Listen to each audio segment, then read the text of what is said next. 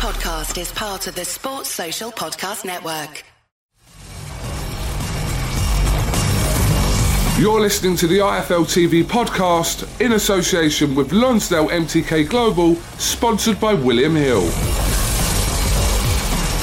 This is Umar Ahmed for IFL TV in association with MTK Global. Caught up with Adam Smith at the start of fight week. We're kind of closing off to the end of fight week now. Thoughts change on the main event at all, Adam?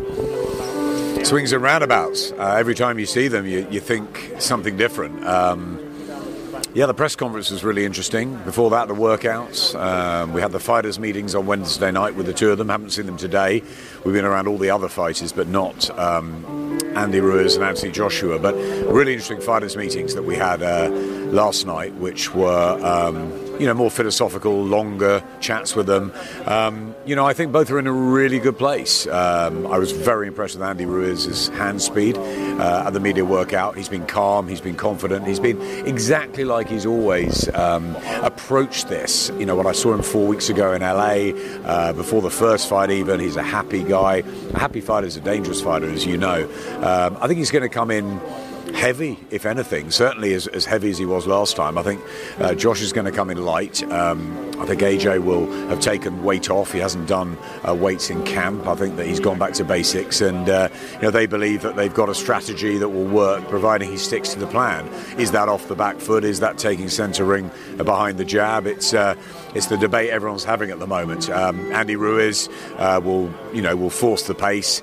You know I think um, you know he realises that you know he's although he's the champion, it's it's Anthony Joshua's stage really still here, and I think you know a lot of spotlights on him, and I think he'll feel that he's got to start off where he left off and, and really put a lot of pressure on on uh, on Joshua from the opening bell. Um, the question is, you know, if one of those lands, uh, is it going to bring back the demons of Madison Square Garden, uh, or is Anthony Joshua going to have everything under control behind his jab and um, you know box beautifully uh, through um, like his team I think believe he can. So.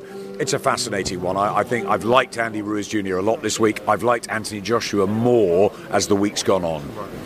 What's your impression been of people inside boxing picking Ruiz or Joshua? Because I've noticed this fight week vast majority of people in boxing are picking Ruiz. Uh, what's it been like for you? I just heard Carl Froch do an interview uh, with uh, Kugan, and uh, he said, uh, "Listen, I'm on the fence, but if I have to go one way, if I'm falling off a cliff, I'm going to go for Andy Ruiz." Um, I think the feeling on my team is is is possibly more to Andy Ruiz than Anthony Joshua because he's done it before. You know, Eric Molina said to me this week, "Look, why why are people saying, you know, can Andy Ruiz win? He's already won a fight with him. It's it's a sort of strange one." Um, I think if, if Anthony Joshua has sort of, you know, blocked that out, rebuilt enough mentally and physically, um, he can go in there and, and, and look really good. What was very interesting in the other fighters' meetings today, uh, the undercard, they were all split. Some people were picking Joshua, some people were picking Ruiz. So it, it is, and I think that it's a difficult one. A, a, lot, a, lot, of people can see Ruiz doing it again uh, in the same sort of manner and people are questioning how Joshua does it. Does he, you know, take centre ring, hurt him early, stop him early, or does he try and box his way home to a to a decision and, and sort of play safe? So it's. Uh, it's a really hard fight to call, and um, that's what makes it so fascinating and unpredictable. So I think more are picking Ruiz actually uh, around around here. Everyone's talking about what's left for Joshua. You know, if he wins this, there's huge money and fights uh, in front of him. But I don't think people are touching upon the fact that I don't think Ruiz got the credit for the win in the first fight. So there's a huge motivation for him there, surely, to put like the doubters completely to bed and beat Joshua a second time. I'm just not one of these people that think uh, Andy Ruiz is here for his 15 minutes of fame and his paycheck. I just don't think he is. I think he is uh, a fighter. I think he's always been a battler. Uh, you know, he started boxing at six. He's always been the underdog. He's aesthetically never looked great. He's had to take a lot of jibes over the over the years. He's finally achieved his dream. I don't think he'll want to give up on this. He's making a lot of money this time. He'll make even more if he fights Deontay Wilder or, or, or Tyson Fury or others next year. So why would he want to give up? I think it's a pride thing. I think it's a family thing. I think it's a humble thing. And I think it's also the fact that he knows there's huge carrots ahead. So I think Andy Ruiz is going to do everything he can to win this fight. Will he? That's the that's the big question. Uh, Anthony Joshua has more pressure on his shoulders because it's a sort of must-win fight for him. I mean, is it the end of his career if he dramatically loses? Of course not. He can come back. He can fight. He can fight regularly. But you know, in the higher echelon, it will be a big, big, big setback if he was to lose in you know spectacular fashion, a bit like he did in the Garden. Um, if he loses a great fight and you know both have their success, then maybe they could do a third.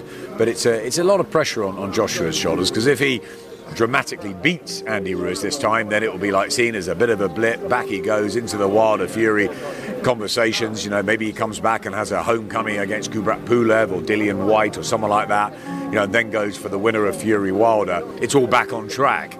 Um, I think the thing is that no one really knows, and, and that's the that's the beauty of boxing. That's the beauty of heavyweight boxing. People are saying, well, you know, Joshua should win because you know he just overlooked maybe Andy Ruiz looking towards Deontay Wilder. He only had five weeks' notice. He was training for Jarrell Miller. There's loads of ways you can say that, and he's, you know, he's done so well in his career so far. But then you can also say he got shaken by Dillian Whyte. He got, he lost the first couple of rounds against Alexander Povetkin. He looked in a bit of trouble there. You know, his amateur career was fairly short. And Klitschko, it was, it was, you know, very, very close. A couple of punches away from being stopped, but he battled through and he got that tremendous win on that wonderful stage at Wembley. So you can look at it a lot of ways. Um, what I think we do know is that Andy Ruiz has got the style to give Anthony Joshua problems if he gets into that rhythm. That hand speed, the body shots, which they keep talking about to slow down Joshua. They don't think he likes the body shots.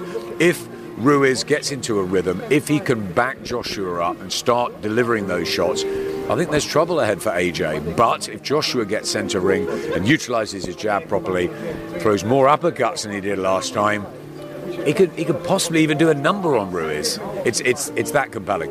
Just lastly, uh, away from this fight, Adam, it was announced today that Eubank Korobov, uh, a chief support fight, will be on pay per view in the United Kingdom straight after the Sky Box Office pay per view. I think that's a slightly strange decision. I think it's priced at £12 on Premier Sports YouTube channel. As I said, it is a chief support, it's not a headliner. I, am not one to, to have a go at other other channels. You know, I think it's a strange decision. Possibly yes. Um, it's an interesting one, um, but you know, look, it, it's there is a big market out there at the moment, and there's a lot of competition, and uh, there's a lot of businesses that want to, um, you know, want to, to go with boxing at the moment. So they've made that decision. Chris Eubank's still a big name. It's, a, it's an interesting fight. Um, you know, it falls where it falls, and you know, we concentrate on, on our business, which is, uh, you know, Saturday night with uh, Andy Ruiz and Anthony Joshua. So I'm not going to be one that says, look, they shouldn't do it or they should.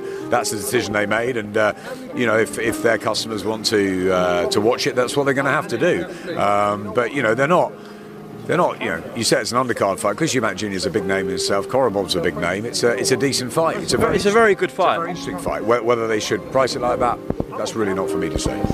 Well, tune in on Sky Sports box office for Andy Ruiz Jr., Anthony Joshua 2 after the uh, United City game and a huge undercard as well. This is it, and we know that, that this will be 8.45, 9 o'clock, and that's a real attraction to fight fans back home in the UK because, you know, your kids can stay up, and it's, it's a great time for to watch a big heavyweight fight. Um, so, yeah, look, it's, it's what we're focusing on, um, but as I said, there's competition all over the place, and we've got to keep our eyes on that, uh, but at the same time, hopefully make uh, skyboxing the place to be. It's been an amazing year. It's been a fantastic last three or four months, especially with a very, very strong schedule um, on both sides of the pond. Um, you know, we cover the stories and hopefully we do them uh, as good as anyone, if not better. You know, I've got a great team here. I've got an inner team of, of 12. I've got 147 of an outer team here because we're host broadcasting. Every one of those is putting every effort in to make this a spectacular broadcast on Saturday night, and I hope people enjoy it. Well, enjoy your dinner tonight, and I'm sure we'll catch a word after Joshua Ruiz. Uh, it's going to be a thriller.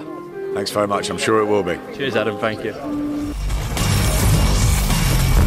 Thanks for listening to the IFL TV podcast, sponsored by William Hill in association with Lonsdale MTK Global. Podcast Network.